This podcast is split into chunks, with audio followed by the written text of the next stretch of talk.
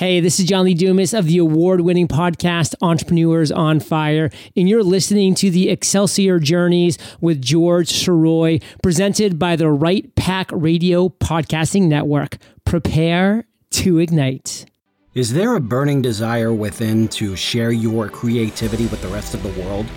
Do you insist on pursuing your passion by any means necessary? Then you are on an Excelsior journey, and you are not alone.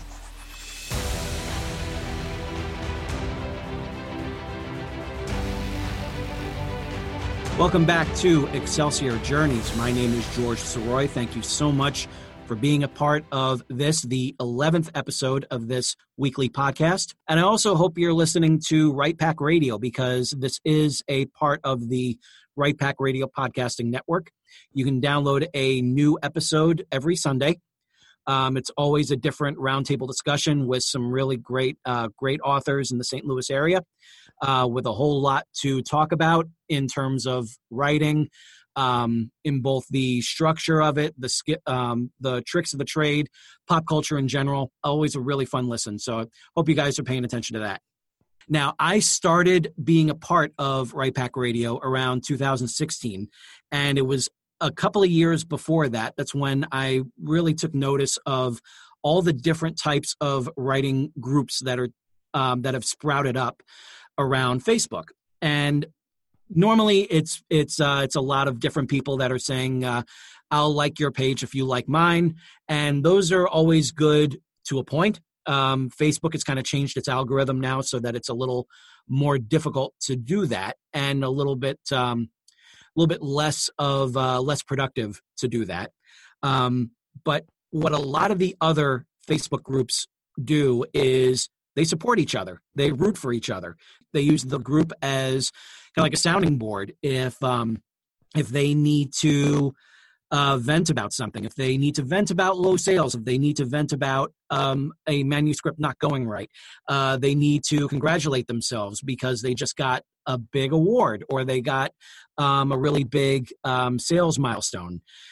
And it's it's something that um, that is a great way to kind of like get out whatever feelings you're thinking of in um, in a very safe space, so you're not letting it out on your own main personal page and coming off as a whiner because people aren't you know buying your books or you're not able to crack something um, because there are so many people that you're going to be friends with that are likely not writers and they don't understand the um, that sort of back and forth that you have to deal with all the time and one uh, one group in particular is one that I hold very dearly to my heart, and that is uh, called YA Authors Rendezvous. And um, it's a group of great authors, um, everyone coming from all different walks of life, everyone taking on different genres in the young adult category.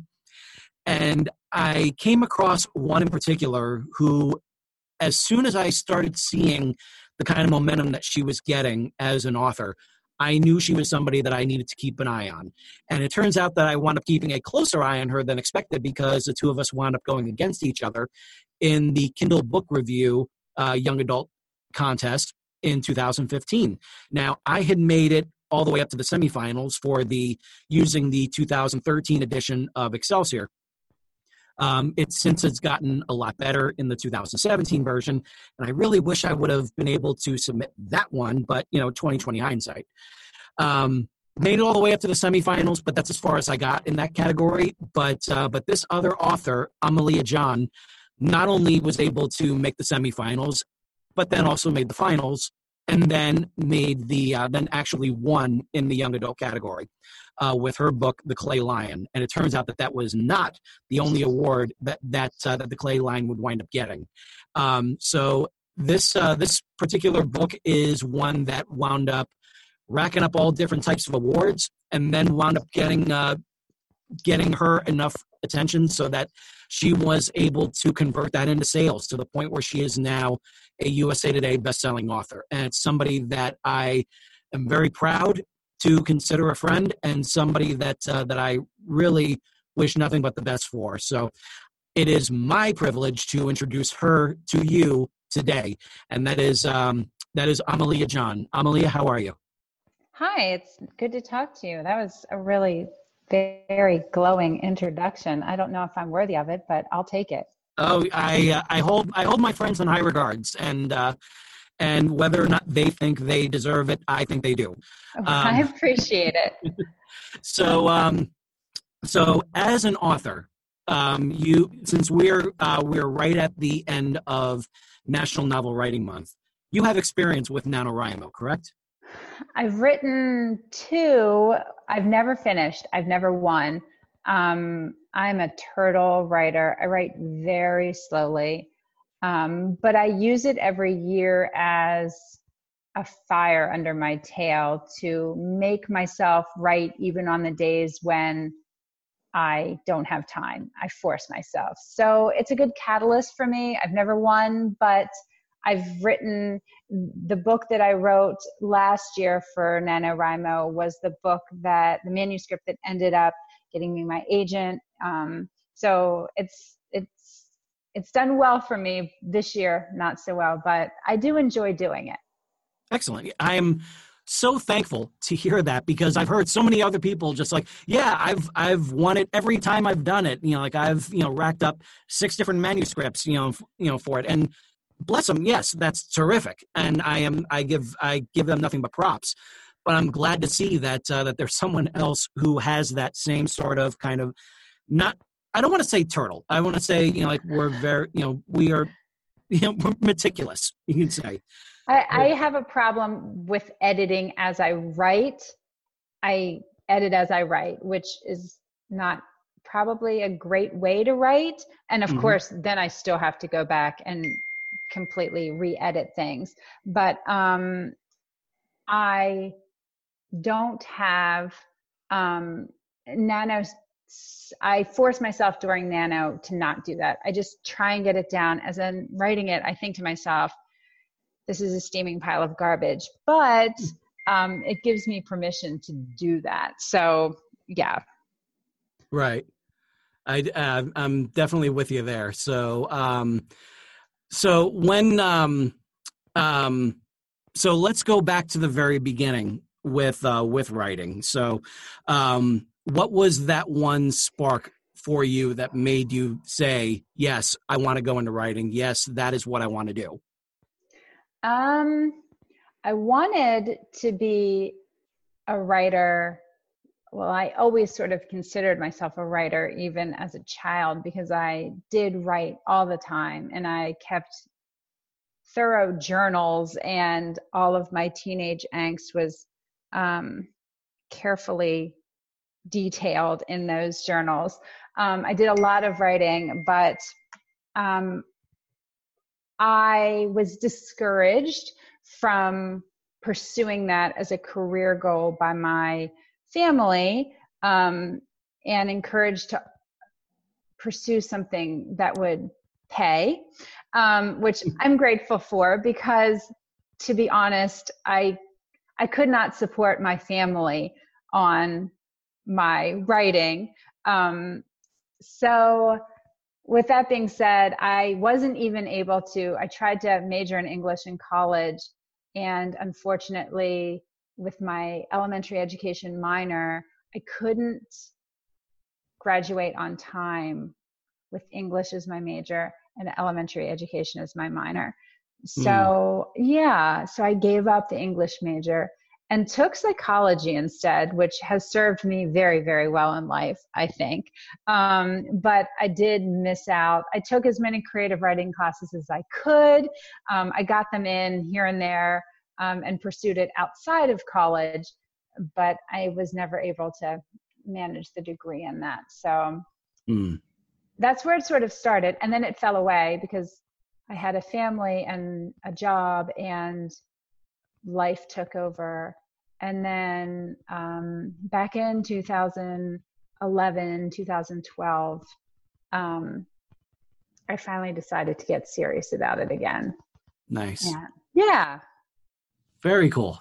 Very cool. Um, so what was the um was it the drive was it like the I need to get back into writing or is it I need to tell this story? I think it was a little bit of both.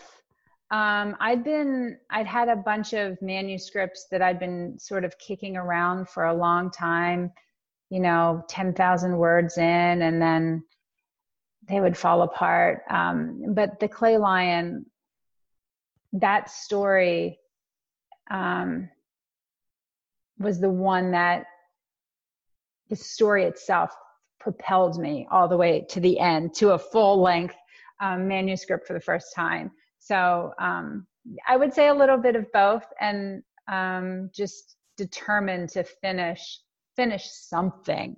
Um, right. Yeah.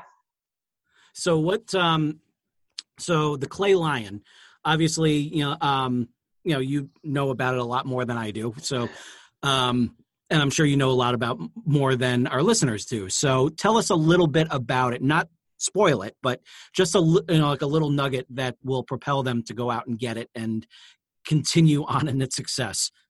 Sure. So the Clay Lion is about a girl, Brooke Wallace. Um, her brother Branson dies in the first chapter of the book. He dies of um, a disease called pulmonary fibrosis, um, which is a real is a real disease that many people haven't heard of, um, and it's it's the scarring of the lungs. The lungs sort of attack themselves. Um, and it often leads to death. Um, and it, it, any age, young people, old people, middle aged people, it, anyway, so that's what he dies from. Um, and she's devastated losing him. And so she goes back in time to try and save his life. She lives in a time when time travel is available to citizens. It's sanctioned by the government. You get one trip in your life. You have to be 18 years old. You can't go back for more than six months. You have to go back into your own lifespan. And the number one rule, of course, is that you can never never change the past. But of course, Brooke goes back in time with the full intent of changing the past. She tries to save her brother. That's and, awesome. Yeah, calamity ensues. Oh yeah, as as all great stories, you know, have, right. have with that. so, um, so you knew that that was going to be like a real, that was going to be one hell of a story. So, where in your mythology you can say you know like does the clay lion fit? Is that was that your first one that you really wanted to um go in and tell? Yes. Yeah it it was. That was the first um yes. Awesome. And so um so was did you have that in mind to be like the start of a, of a series did you have that originally thinking that it would be a standalone and you know and then when it came out you realized that you you had more to tell Yes, I so it was completely written as a standalone. Um, when I wrote it, I didn't know that I would ever be able to write anything else. Um, I thought going in, I wrote this one book, and that would be it, and that was good enough. Mm-hmm. Um, mm-hmm. And when it came out, um, you know, I, I, let it sit for a little while. Um, I wrote another book in be- in between, and then readers were saying to me, and then what? Oh, nice. and I said, well, you know, they lived happily ever after. I don't know. Um, and then I started thinking, well, what does come next? And I explored that one avenue of time travel with Brooke and the ramifications of her decisions.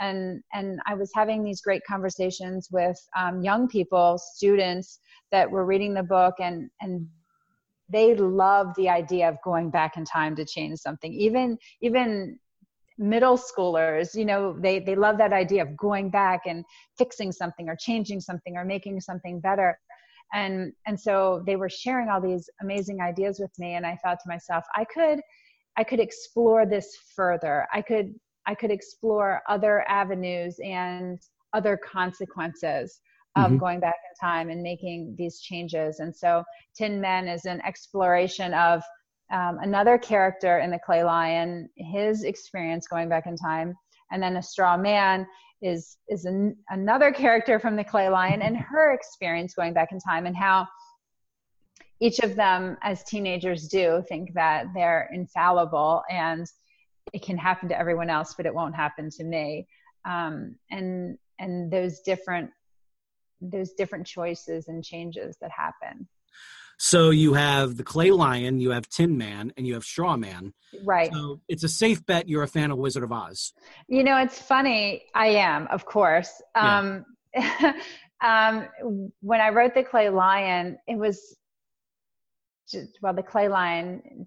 To read the book, Brooke carries a clay lion that was created after the cowardly lion in the wizard of oz that she made for branson when she was a child and it sort of serves throughout the book as her reminder to be brave and that she can do hard things mm-hmm. um, and and what she thinks is the brave thing at the beginning of the book changes at the end about what real bravery is looks like um, and so that sort of stemmed from that. And then I had a lot of fun playing with those other characters in the following books, how to tie them into the storyline.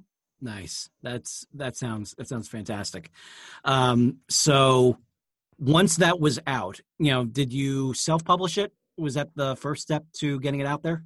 Yes. So um, you know, it's funny. I didn't know what I didn't know what I when I started Mm-hmm. Um, and I didn't even know if I could really write.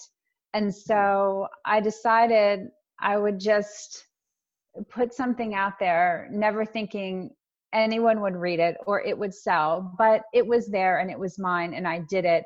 I had no idea how to go about um, getting a book traditionally published at that point and it was probably a good thing i didn't try because it would have been a miserable failure and mm-hmm. and i probably would have given up on the book um, which would have made me sad because i i love this book um, so i i went through that process and and as the books um, as i continued writing and of course every book you write you know i feel like i grow in my craft and i get a little better and i add things to my um, repertoire of things I know how to do now better than I did when I started.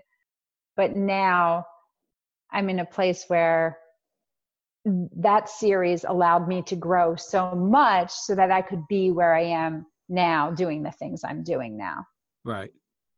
That's yeah. I, I definitely know where you're coming from when it comes to that because when I um when I wrote when I finished uh, from Parts Unknown, same thing. It was 2002 for me, and I didn't know what I didn't know, you know, like when it came to self publishing. And yeah. that was during a time where before Amazon suddenly got the idea for the Kindle.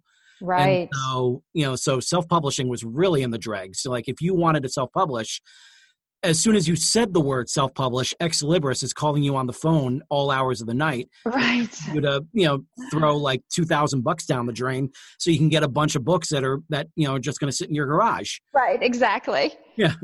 So yeah, this that that was definitely not the uh, that was a dark time for the rebellion to quote The Empire Strikes Back. So once that came out and you started to see that people were responding to you as an author, what was that feeling? Oh my God. Um, surreal. I mean, I could cry thinking about you just saying that sentence now. Mm-hmm. Um, you know, you never expect when you go into something. I think so many of us as authors, we are our own worst critics. Oh, and yes. it's very isolating and you sit alone and you're inside your head. Um, and you go back and forth between thinking this is the best thing i've ever written and you look at it two days later and you said you know who wrote this garbage it mm-hmm. was me um, right. and so right and so to have other people especially you know those those very first those those very first weeks um, it's a lot of people who know you and love you and so of course they're going to only say nice things to you even if they um, even if they don't like something because they like you.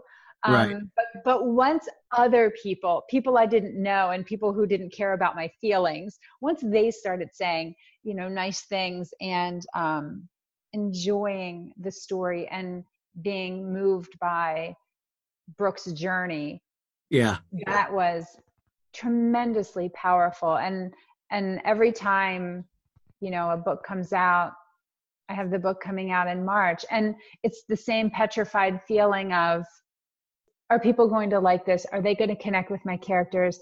And is their life going to be better for having read this book? And I hope so. Yeah. Um, but it's still a scary thing. Oh man, yeah, I I know exactly what you mean when it comes to like that sort of what what, what would you say like almost like paralyzing perfectionism, right?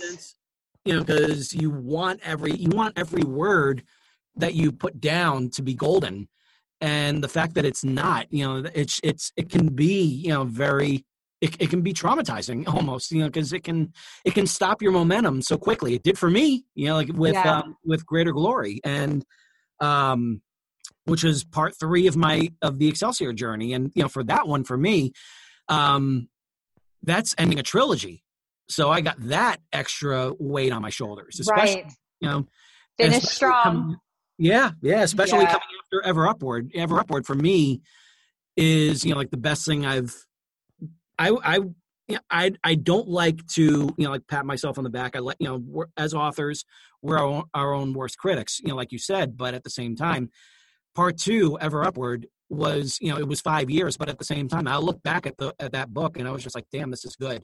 This is really yeah. good. Um, and I even um, since my wife isn't going to have time to read it anytime soon, I just started basically like explaining the story to her last night.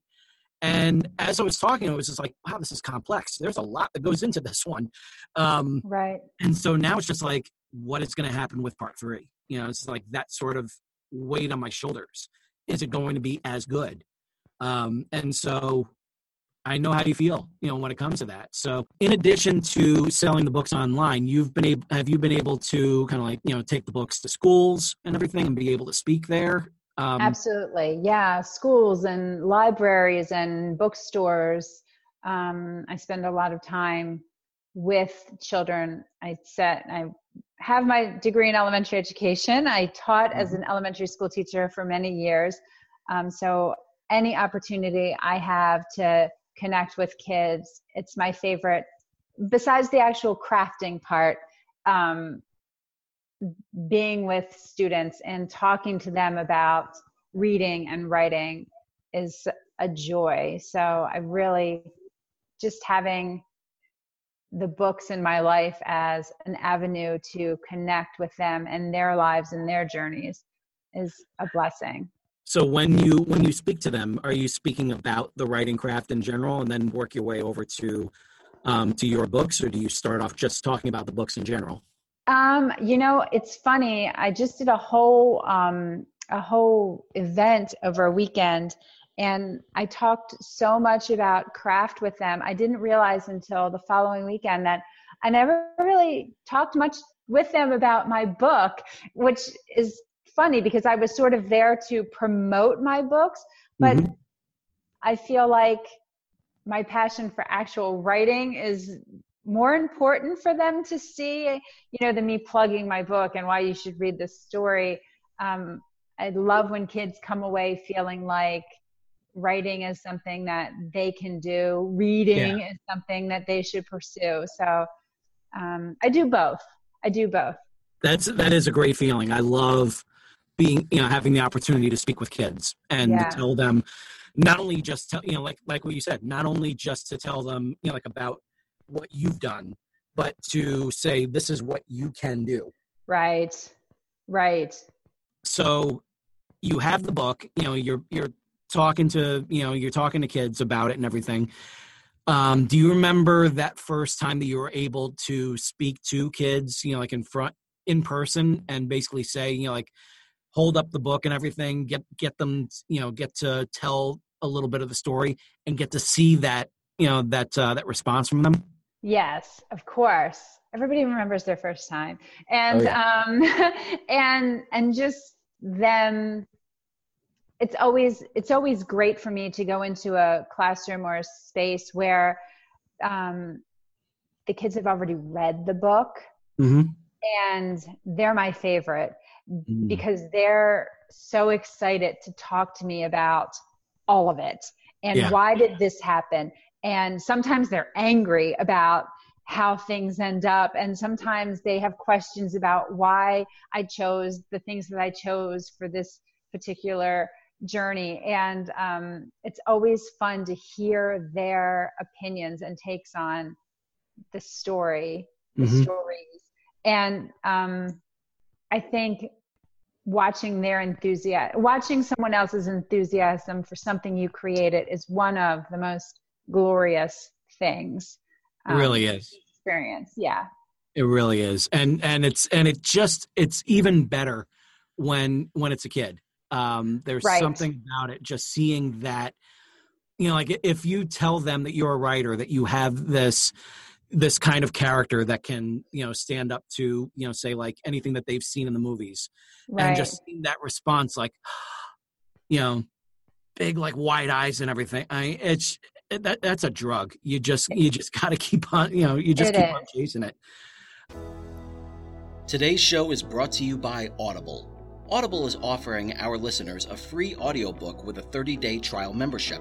If you've never been an Audible customer and want to see what they offer, just go to www.audibletrial.com slash Excelsior Journeys and browse the unmatched selection of audio programs, download a title for free, and start listening. It's that easy. Why Audible? Audible content includes an unmatched selection of audiobooks, original audio shows, news, comedy, and more from the leading audiobook publishers, broadcasters, and entertainers. And with this free 30 day trial, you'll have your pick of it all. You can hear books of all genres narrated by Jim Dale, Stephen Fry, Will Patton, Alex Hyde White, Jeff Brick, Neil Shaw, William DeMeritt, and even a few by me, George Sirois. So go to www.audibletrial.com slash Excelsior Journeys and start your own 30-day journey with Audible today. So you have the book, it's becoming a success, it's getting a lot of momentum. Um, and then you have some ideas for where it goes in the future. So the second book comes out. What's that resp- what's that feeling like? Um scary mm-hmm. because the clay lion people just loved, loved, loved, loved. And then it's always the fear is, is, are the other books going to live up to that? Mm-hmm. Um, and, you know, you, you do your best as an author. That's all you can do. You have the story inside of you and you share it. And, um, for some people, yes, for some people, no. Um, but you do the best that you can and, and hope to like you said about the trilogy before, bring something full circle and have a satisfying ending for the reader and for your characters. Yes. At the end. Yeah. At the end of the day, you got to do right by your characters. You know, you, you have to. You do. Yeah. You do. Um. So, how many books total do you have? Do you have out now?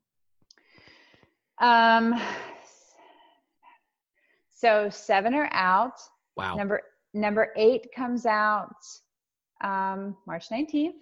Awesome. And number nine is on submission to publishers right Fantastic. now. And number 10 is sitting here on my screen in front wow. of me. So that's, so yeah, this will be 10, which is ah, crazy. But yeah. So that's 10 books in six years? Uh, well, I'm never going to finish this one at the end of 2018. So I would seven, say seven years. Nah, let's say seven. Let's say okay. seven. All yeah. right, yeah, seven's good. Seven's good to work. that's that's terrific. That's uh, that's you know um, you know it's it's very iffy back and forth. Like I always go back and forth whether you know like whether from parts unknown is five books or one book because it right. was broken up into a five part serial. But at the same time, it was just like yeah, it's still they can be you know they, i i'll just go ahead and say yes they're five they're five separate books. So so yeah so that's that's my best way of saying yeah I, I do well too. You know like i got seven books here. Right. Um, well so, and i don't think you know it's funny i don't think we can i i have friends that are so prolific that are putting out four and five books in a year um, Michelle I, Lynn. oh, oh yes. Michelle Michelle Lynn is like I mean I need her to speak to be my spirit animal. Like she is and I know. getting getting to speak with her, it. getting to speak with her and Michelle Bryan at uh, at PennCon this past September was such a joy, and yeah, um, and which is episode three here. So you know, like that's that was even that's even better that we were able to uh, to capture it. And but at the same time, you could not see my eyes widen when she talked about how many books she's able to come out with. You know, it's amazing. It's amazing. And, yeah. She, Obviously, I don't prioritize my life well. I'm doing something wrong, perhaps. I don't know. I'm probably procrastinating too much on Twitter or something. I don't know. But um, it is what it is. I'm too old to change. I'm pretty certain. So I'll just keep plugging along here at my slow and steady rate. Yeah. Yeah. I, I, I know that I can pick up, you know, pick up the pace in terms of production. I don't know if I'll ever get to the rate that, uh, the rate that Michelle is. Um, but at the same time, it's a good, uh, it's a good, it's a good, um, it's a good line to strive for. Right. right. You know? It's something good to kind of keep in keep in the back of your head. So right.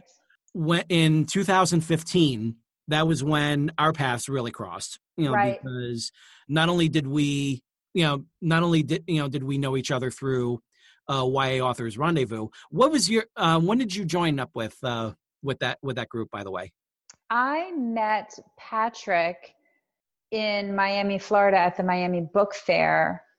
Um, in Patrick Hodges, by the way. Correct. A- yes, in fall of that year, and he said, oh, "You have to join this group. We're amazing." And I said, "Of course I will." And he wasn't lying. They, yeah. you all are absolutely my favorite YA group. Um, so I'm so glad our paths. I'm so glad my paths caught crossed with Patrick because that led to crossing paths with so many other amazing people you know, we all help each other along on this journey. And I would not be where I am if I hadn't crossed paths with so, so many different folks along the way. That's something that that uh, that a lot of authors really need to take into consideration with joining these kinds of groups. Now, um, now a lot of people think that you know they're just kind of spending all their time on those groups when they could be writing, and in some in some cases that may that may wind up being true but at the same time it's um it's very valuable to have that kind of a support system even if it's just a virtual one um, because right. you need that reminder that you're not alone in this right absolutely i agree when i when i wrote the clay lion and that book came out and i had no idea once people liked it i didn't know what to do with it mm-hmm. and i remember I spent probably five months just crying because I felt very, very alone. Mm. I didn't know what to do. Um, no one in my family could appreciate, they tried, but they couldn't appreciate what I was sort of feeling or going through. Um, and when I was a new mother, I felt the exact same way. And at that point, someone suggested, you need to get online and find a mom's group. And so finally, after about five months of struggling as a new author, I thought to myself, well, why don't I do what I did when I was a new mom to pull me up out of my new mommy depression? Now I've got this book and I'm a new book mommy and I'm I'm having the same sort of postpartum depression. And I said, well, maybe there'll be maybe maybe there'll be people online. And lo and behold, they were all there. And um, it was it was the it was the thing that got me to keep writing. Without without a group of supportive people i would have never written a second book or third or any more that's yeah i mean it, it really it really is something. So um and also when you're online and finding that kind of support system you're also finding um other people that are basically saying look at this you know look at this kind of contest look at this kind of contest. Right. And eventually you come across something like the kindle book review. And right. what um what was that what was that experience for you? Um so i made a set of goals for myself at the end of 2014 um i do it every year. What am i going to do? What are my goals for the next year? And i write them all down. You know you're supposed to to put things into the universe and write them into fruition.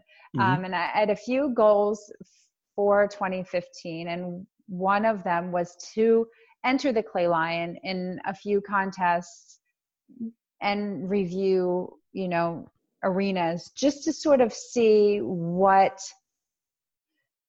professionals thought of the book as opposed to just average readers, I guess. Not that one is more important than the other, but it was just another step along the journey. It's not like um, validation. You know, it's like a yeah something that yeah. kind of reminds you that you, you kind of do know what you're doing. Right, right. Some validation, um, and so I just sort of uh, picked a few of them that I thought looked that I knew had good reputations and were reputable and carried some good um, clout with them. And I entered the Clay Lion in, in three that year, and I won all three of those award contests. The the book did. Um, mm-hmm. So that was pretty exciting, and um, that was a good year. That was a very oh, yeah. good year. Oh yeah, I remember seeing. I think it was didn't it total total out with like five um, awards? Um, I I got extra. I only won three. I did get um, a literary classic seal of approval, which um, yeah. And you got the five star. You got the five star from Reader's Favorite. I did. Yes. Well. Yeah. Yep.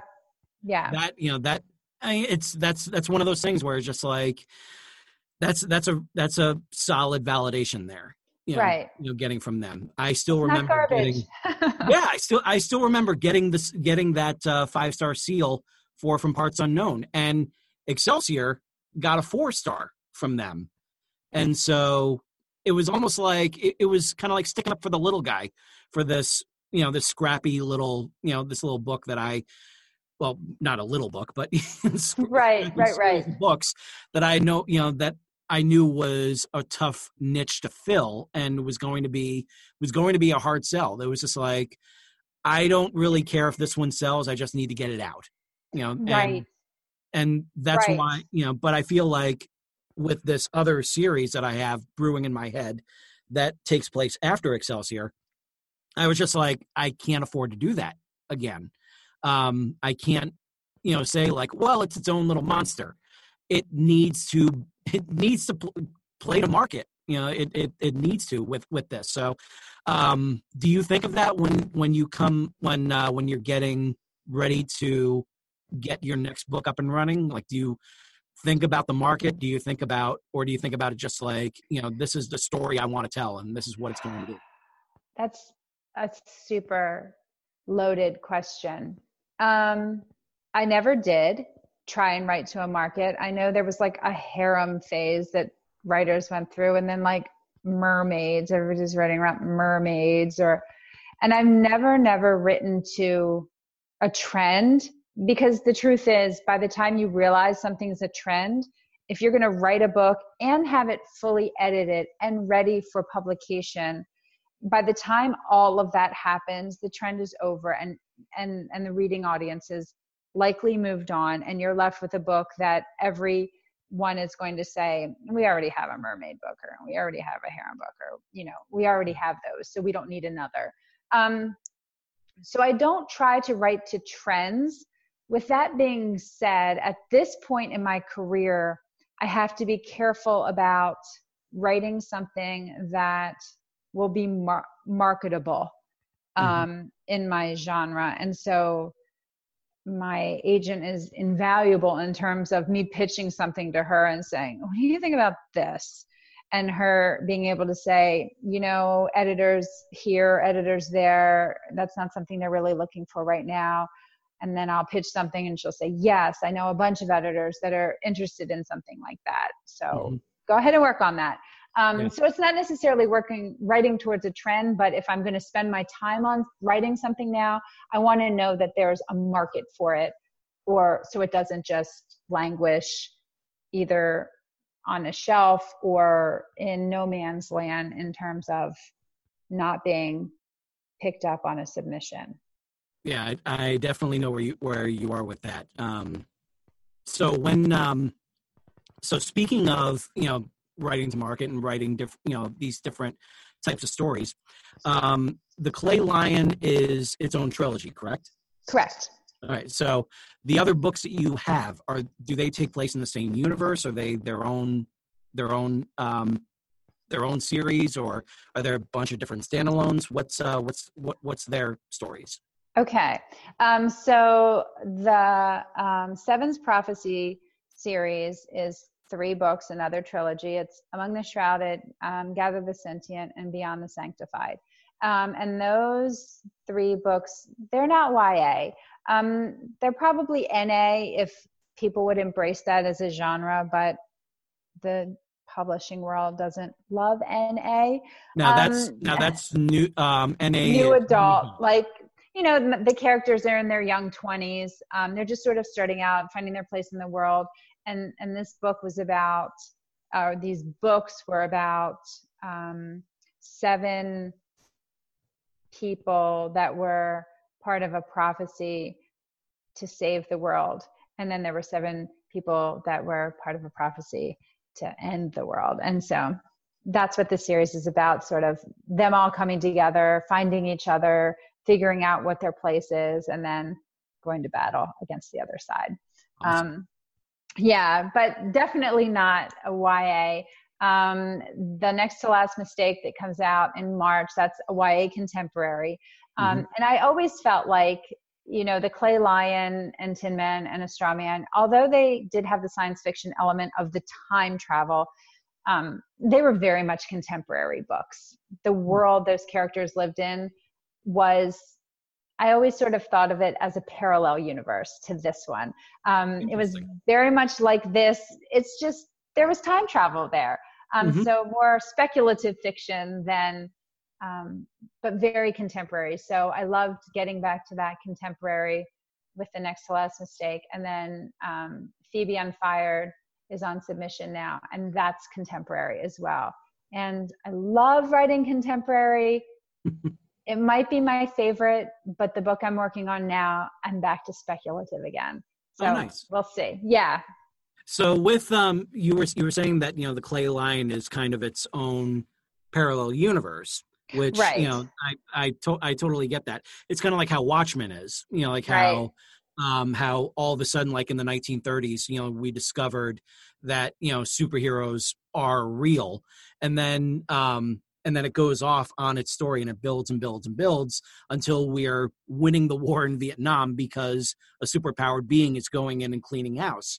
So is there like a um is there a moment this may be a weird question, but it's kind of like um it's kind of like the mirror universe in Star Trek how there was um how they went through the whole first contact Vulcans landed on Earth, and instead of holding out their hand in friendship, they held out a gun and blew the Vulcans away so they can take their technology and move on into becoming the Terran Empire that you know the, that you know that fans all know and love. Um, so, was there is there in your mythology is there sort of like that kind of moment of like a turning point, or is it just somebody that just happened to was able to you know, like you know discover time travel technology and was able to move from there? Right. Yeah. So basically, in in that realm where the clay lion series takes place there's a i wrote a book also that is um, it's brooks time travel notebook so when she goes back in time when anyone goes back in time they have to go take classes it's like driver's ed but you have to you have to learn about the history of time travel you have to know the consequences of what you're about to do. You have to that sign off. Brilliant. Yeah, you have to that sign is brilliant. That is such a great tool because, like, that's not only something that's really interesting that people can kind of go back to, but they can. Yeah. But it becomes like its own entity. Right. right. Brilliant. I love that. Yeah. So it's this. It's her. It's her book. I wrote the the the manual that she gets in her class to learn about time travel. So in that book is all of the history of time travel and and how time travel works. And um, i made up a whole bunch of stuff. Um, but it's all sort of the history the legislation that went on the regulations that were put on time travel and, and how it all sort of came to be over several generations in her in her world. Um, and also in that notebook which is kind of I love. um, we're all her doodles. Like, you know, you're a teenage girl stuck sitting there in class. So in the book is all her doodles about like her notes about what she's going to do when she gets back there, what she needs to remember, what's, you know, what's going on in her head while she's sitting there in this class, you know, having all this history and government shoved down her throat. Um, oh, that is genius. I love that. I absolutely love that concept. That is so cool. Yeah. That is so cool. Now I'm even more of a fan. You know, just yay. who knew? so, um, um, God, I'm just trying to think of like where, where to go from there.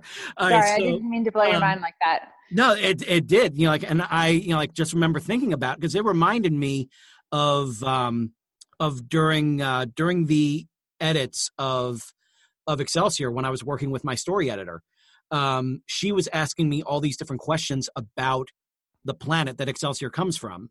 Um, and I these are all questions I wasn't thinking of when I first created the character in high school. So she was basically forcing me to create a mythology. Um, right. Um, to she was forcing me to world build. And I, I, suck at it, by the way. I yeah, I, I'm I'm not the best at it. You know, like it's one of those things I definitely have to be kind of shoved into but once it clicks then it really clicks and right. that's kind of the way it felt with with me.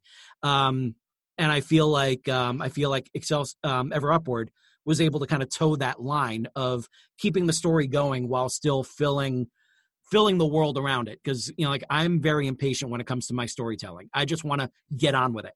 I don't want to spend like you know three pages talking about wallpaper. Um so thankfully i didn't have to do that so, um, right. so speaking of editor, what is your team? So every, you know, everyone's got, you know, got to have like, you know, a team in terms of beta readers or editors or cover designers, formatters, whatever, you know, so, um, and now an agent. So, right. um, so what's, so what's uh, your team all about? So when I was, when I was doing a lot of it in house, um, I did have my own editor um, Anne Zirkel, and she was my editor for the Clay Lion series um, and for the Seven's Prophecy series. She did all of my editing for that. And then, of course, I had beta readers that were largely from my author groups during that time, um, which I'm so grateful for. Um, once I, um, so the next to last mistake um, is being traditionally published. So with that publisher, I got, um, I have an editor with a publisher, a publicist with a publisher. Um, so I have all of that going on there, um, which has been really, really nice not to have to sort of um, farm out. And right now I have advanced reading copies of that book out. So I guess I guess now my beta readers are everybody on NetGalley. Like the whole world is my beta reader now, which nice. is sort of scary. Um, yeah. yeah, because they people have a lot of opinions about things, but um, at the end of the day, it's it's been tremendously rewarding to be able to work with so many different talents and so many different people along the way and each new step brings another person into the fold um, to help me be better at what I do, which is surreal. that's what we all want. You know, that's, right. that's the goal right there. Right. Um, but there's another goal that you've reached that uh, that a lot of people kind of yearn for, and it's something that is definitely. I don't want to, you know, like, I obviously, it would be great to happen to happen for myself. Um, and in fact, like by the time uh, by the time this uh, this episode goes live, I'll have finished up the uh, the first day of a week long promotion for Excelsior, um, which would be um, since it's now in wide distribution, it is available everywhere for just ninety nine cents for this week.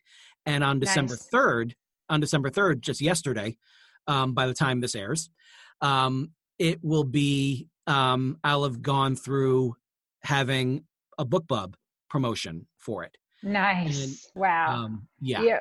I've been trying for seven years. Seven years. Yeah, that's awesome. That's awesome. Yeah, it's it's still kind of blowing my mind, and we'll know, you know, like how successful it it it goes, you know, after after the fact.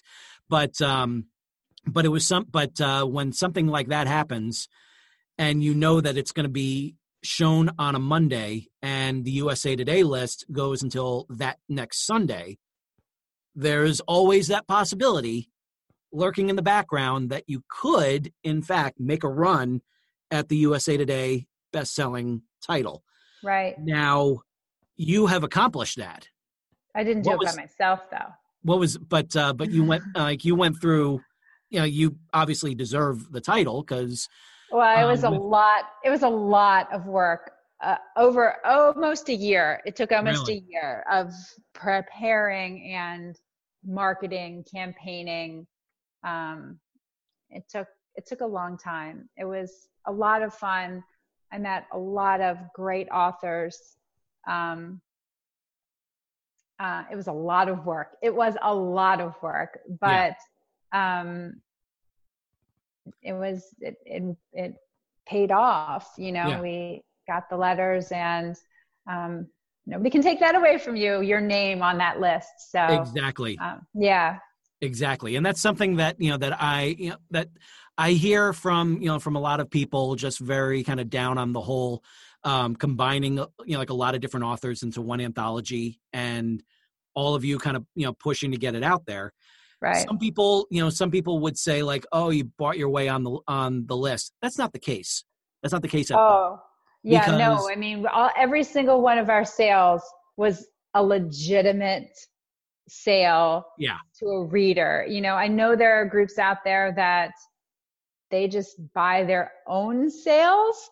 Um, right. There are groups that will do that, and I know they're the big five. I, the big five publishers are, are you know guilty more than more than once of doing that because yeah. they know that, especially in the nonfiction category, because you have like a, a presidential candidate or a big time name who's already established they go ahead they want to write a book and everything then all of a sudden they need products to put out there at their at the different um at their different speaking engagements so right you know it that creates its own thing and all of a sudden it gets them right at the at the on either the usa today or new york times or both right um but it's but at the same time it's just like there's a whole you know like i've seen it i've i've seen it um i haven't experienced it yet but there's a whole lot of work that goes into it when you're doing an anthology like that. Right. Um, right. So I got well, nothing but I mean, respect for everyone who do who who are able to do it and pull it off and actually like make a run of it. It's about pooling resources, you know, and pooling fan bases and and and and pooling your experiences and your knowledge and your marketing abilities. And somebody might be really great at graphics but you're horrible at it. So you know you let the graphics person do the graphics. And if somebody has a, a huge fan base on this social media platform you you let them take that. So it's it's about not having to be a jack of all trades you can you can sort of every everybody does their thing that they're good at and you sort of pull together to collectively um, to, to bring in bring in a fan base of people which is exactly what a large publisher does they do the exact same thing um, mm-hmm. um, the difference and this is just you're collecting a bunch of authors together to do that work as opposed to a team at a publisher to do that work um, right. either way the work gets done but it's about pooling those resources. Um, and you know if you're if you're at a small press or you're at a even a mid mid house you know you those sorts of publishers don't necessarily have the time or the dedicated resources to to to get you out there. Um, so you can work together to get each other out there. And you know even in my even in my um, group of authors for 2019 um, even the men and women who are publishing with with big five houses mm-hmm. you know they're still out there doing the marketing and and putting together newsletter subscriber bases and doing giveaways and sending out ARC copies they're they're still doing a lot of the legwork um, that that all authors are sort of expected to do in this day and age yeah unless you're unless you're a list and I don't I don't have any dreams of that happening, but I, I have a feeling I'm going to be doing a lot of marketing for a long time. I I totally with you with you right there. And you have you have a strong um if I'm not mistaken, you do have a newsletter out, correct? Oh yes, yes. Yeah, and um, you have a you have a good uh, subscriber list for, with that. I do. Yep, and I, you know, again, I've been I've been at this for probably five years on this the newsletter. Um, you know, building and and collecting subscribers, and again, a, a lot of it is is pooling resources and and I'm still doing it to this day. At this point, what's awesome is being able to use what I've learned over these years and now use that to help other new authors coming in to be able to they're just starting out you know they yeah. have no idea. Um, and it's just experience. I that's all i have is experience. It's the only thing i have that they don't. But if i can use my experience to help somebody else along the way that's that's the reason you're here right? So if i if i'm successful but i never turn around and help somebody else be successful then then my success is wasted. So at this point any success i have i'm trying very hard to turn around and help someone else be That's, successful too. that is an amazing way to look at it and it's something that um that we need more of in this in this writing community and i i love seeing that you know with, from you from other authors. Um you know just uh i mean basically with me this show is you know it's not just a, uh, an avenue for people to kind of put you know get their um you know get their experience out there get their you know get their time in the spotlight. But what it also is is allows me to kind of pick their brain a little bit because i suck at uh and when it comes to news uh newsletter building. Right. Um, it seemed like you know i was going with a newsletter for for quite a while and it seemed like it was just the same 30 people that were opening it up. And it was just it, it was like a ghost town. So i was it it i just i cut it off and i realized that you know like i need to build it back up from ground from the bottom floor and i've realized that you know like that there's you know I, i'm seeing people with you know a thousand subscribers 2000 2500 whatever and i'm just like how does that happen you know like how does how does that happen so quickly you know because i've seen you know like some people are just like i'm starting up a newsletter oh, I got several hundred, you know, subscribers. It's like, how? just that that that just blows my mind to see that. The the key to it all is is pooling, um, is mm. is pooling resources with other authors, and especially authors who write in your same genre, but almost in your same niche genre. So, you know, if you're writing YA fantasy, mm-hmm pooling with other authors that are writing YA fantasy, if you can do something collectively together to encourage people to subscribe to you collectively, um, mm. you're going to find that those subscribers are more engaged with you because you're writing the sort of books that they like to read. Um, yeah. I, I didn't have a lot of success early on just pooling with with whoever because then if i've got if i've got subscribers that are reading adult mysteries they're going to take one look at my ya contemporary and they're going to unsubscribe from me immediately because i just don't i'm not they're not my fan base um, right. Um, so i think my best suggestion for finding a good solid subscriber base would be to reach out to other authors who are writing in your same niche genre and yeah. pool together um, to collect people who might be interested if they're interested in you they might be interested in these other authors as well mm-hmm. and um, and there's always there's always someone out there who is less savvy than you are and there's always someone out there that's more savvy than you are so find both and and bring them into your circle that's excellent. That, that's a, that's yeah. an excellent uh, way to look at it. So, um, with that in mind, where can where can readers find you?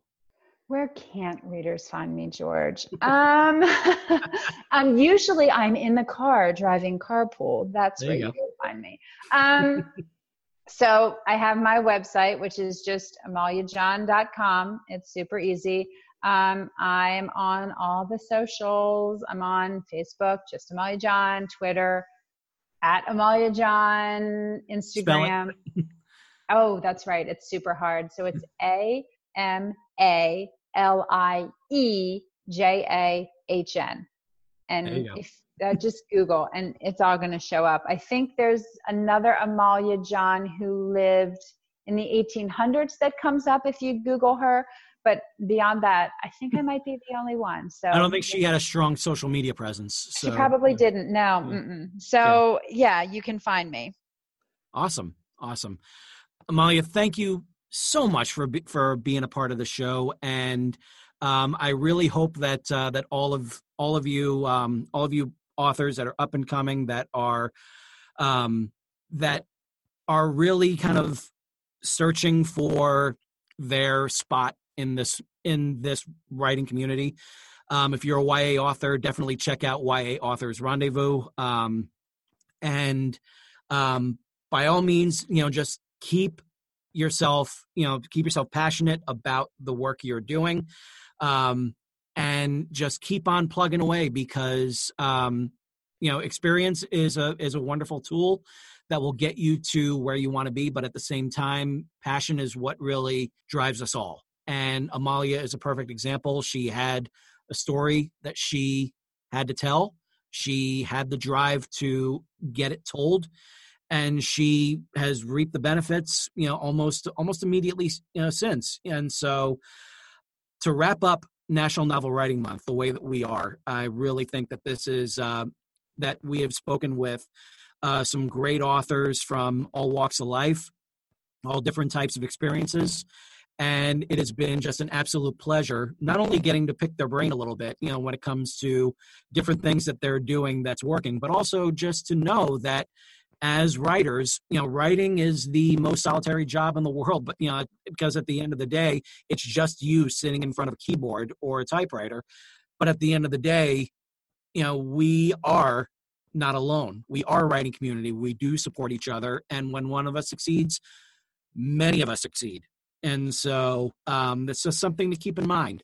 So um, in December, we're going to be talking with editors, we're going to be talking to agents, we're going to be talking to a publisher, and we're going to talk about what comes after you get that uh, draft the way you want it to be. Um, just writing that one first draft in National Novel Writing Month that is not the the final step that you um, that will get you to um, getting your work out there in the world. There is much more that you need to do. So we're going to talk about it all, and we look for. I really look forward to um, having you guys there every step of the way. And for Amalie Jahn, this is George Sirois saying to you, ever upward. We'll see you next week.